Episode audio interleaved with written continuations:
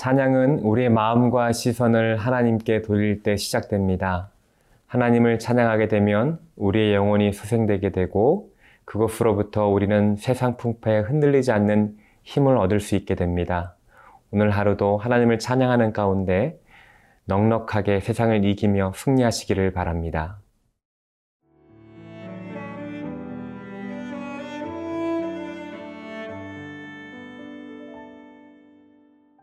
시편 113편 1절에서 9절 말씀입니다. 할렐루야. 여호와의 종들아 찬양하라. 여호와의 이름을 찬양하라. 이제부터 영원까지 여호와의 이름을 찬송할지로다. 해 돋는 데에서부터 해 지는 데까지 여호와의 이름이 찬양을 받으시리로다. 여호와는 모든 나라보다 높으시며 그의 영광은 하늘보다 높으시도다. 여호와 우리 하나님과 같은 이가 누구리요? 높은 곳에 앉으셨으나 스스로 낮추사 천지를 살피시고 가난한 자를 먼지 더미에서 일으키시며 궁핍한 자를 거름 더미에서 들어세워 지도자들 곧 그의 백성의 지도자들과 함께 세우시며 또 임신하지 못하던 여자를 집에 살게 하사 자녀들을 즐겁게 하는 어머니가 되게 하시는도다. 할렐루야. 오늘 본문 시편 113편부터 118편까지 6편의 시편은 유월절과 같은 유대 명절 가운데 온 회중이 함께 부르던 찬송입니다. 먼저 1절을 함께 보겠습니다. 할렐루야 여호와의 종들아 찬양하라 여호와의 이름을 찬양하라. 지금 찬양의 리더는 할렐루야라며 하나님을 찬송하고 회중들을 찬양으로 초청하고 있습니다. 여기서 여호와의 종들은 1차적으로 이스라엘 백성을 말하지만 궁극적으로 하나님을 경외하는 모든 성도를 가리키는 것입니다. 특별히 시편 기자는 1절, 2절, 3절에서 세 번이나 여호와의 이름을 찬양하라고 권면하고 있습니다. 여호와의 이름은 하나님의 속성과 행적을 가리키는 말로 여호와 하나님이 어떤 분이신지를 나타내는 모든 것을 가리키는 말입니다. 즉 우리는 하나님의 행하신 일들, 하나님의 성품, 그분 자체를 찬양해야 하는 것입니다.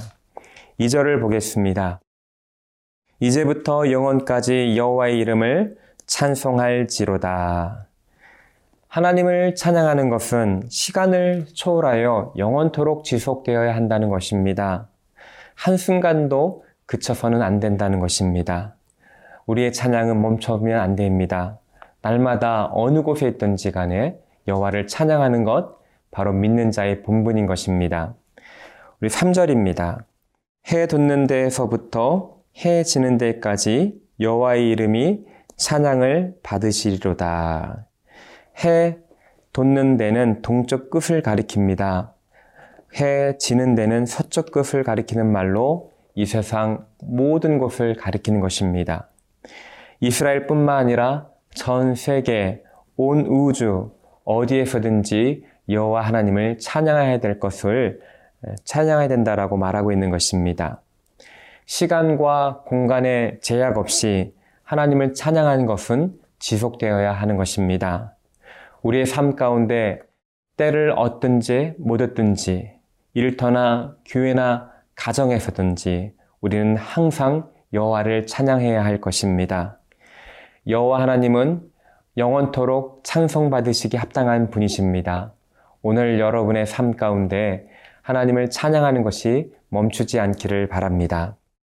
우리 4절부터는 아, 모든 곳에서 찬양받으실 만한 그 이유에 대하여 어, 설명하고 있습니다. 먼저 4절을 읽겠습니다. 여호와는 모든 나라보다 높으시며 그의 영광은 하늘보다 높으시도다. 하나님의 영광은 이 세상 그 어느 것과도 비교할 수 없는 영광인 것입니다. 이 땅의 가장 강대국의 권세자라도, 권세자라도 그분의 영광에 미치지 못합니다. 거대한 자연이라도 하나님의 위대하심을 따라갈 수 없는 것입니다.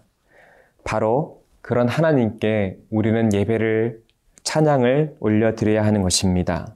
5절을 보겠습니다. 여호와 우리 하나님과 같은 이가 누구리요 높은 곳에 앉으셨으나 시편 기자는 여호와 하나님 우리와 우리 하나님과 같은 분이 누가 있으리요라고 반문하고 있습니다. 아무도 없다는 것을 확신하고 있는 것이죠. 하나님은 가장 높은 곳에서 모든 나라와 모든 신들을 다스리시는 분이십니다. 세상의 어떤 권세자도 어떤 나라의 왕도 하나님과 비교할 수 없는 것입니다. 그런 하나님께 최고의 예배를 올려드리는 것, 그것은 마땅한 것입니다. 오늘 하나님의 높고 위대하심을 경험하고 알면 알수록 우리는 하나님을 찬양할 수밖에 없는 것입니다. 전심으로 이런 하나님을 찬양함으로 나아가는 저와 여러분 되시기를 바랍니다.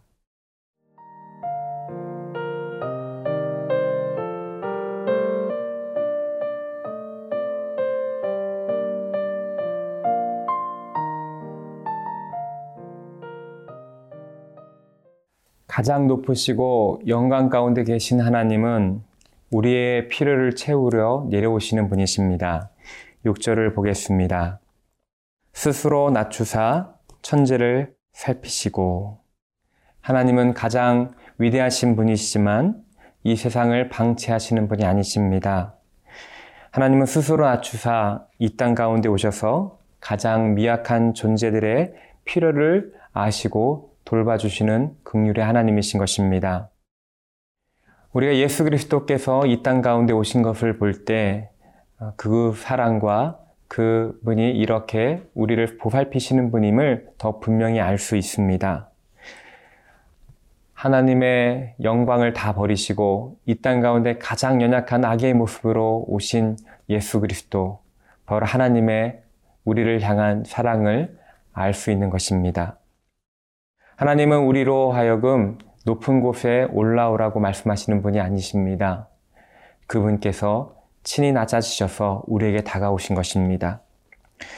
그분께서 우리에게 오셨을 때 그 이 땅에 오신 이유는 우리에게 극률과 사랑을 베푸시기 위한 것입니다.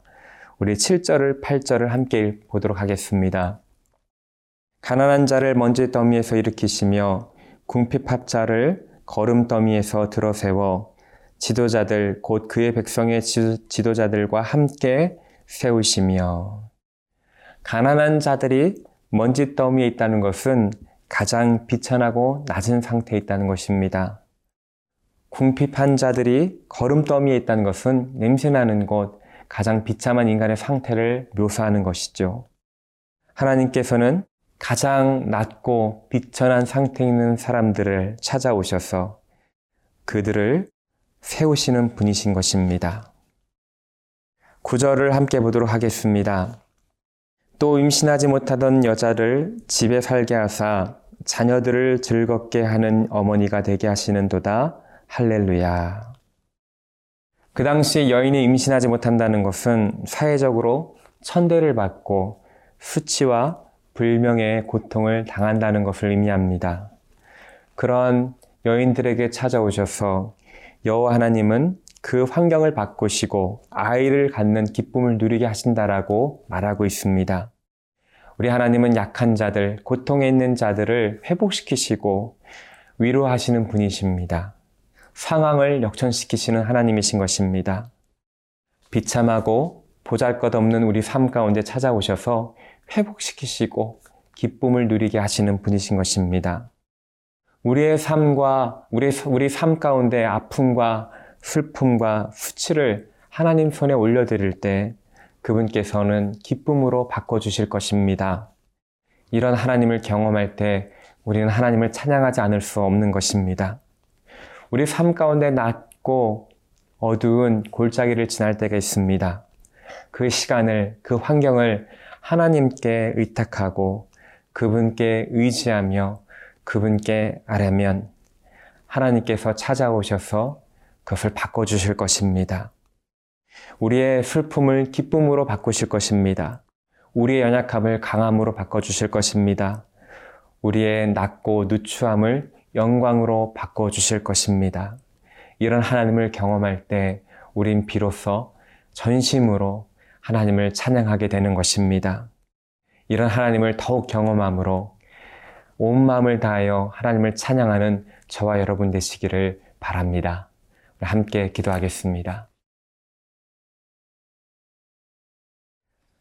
우리의 연약함을 살피시고 회복시키시는 주님, 오늘 우리 삶 가운데 찾아오셔서 회복시키시는 하나님의 능력을 경험하게 하여 주시옵소서. 그리하여 우리 삶 가운데 주님을 높여드리는 찬송이 끊이지 않고 나오기를 소망합니다. 삶의 모든 자리에서 모든 순간에 여호와 하나님을 찬양하는 저희 모두 되게 하여 주시옵소서. 감사드리며 우리 구주 예수 그리스도의 이름으로 기도드립니다. 아멘.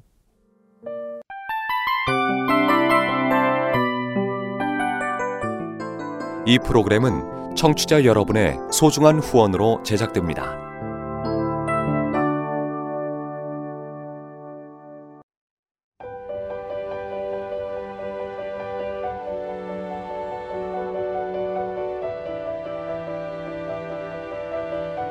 세상에는 수많은 교회들이 있지만 더 깊이 있는 말씀 강해를 찾기 위해 크기로만 교회를 선정하지 않습니다. 보다 좋은 영적 콘텐츠를 더 많이 나누기 위해 방송비를 받지 않습니다.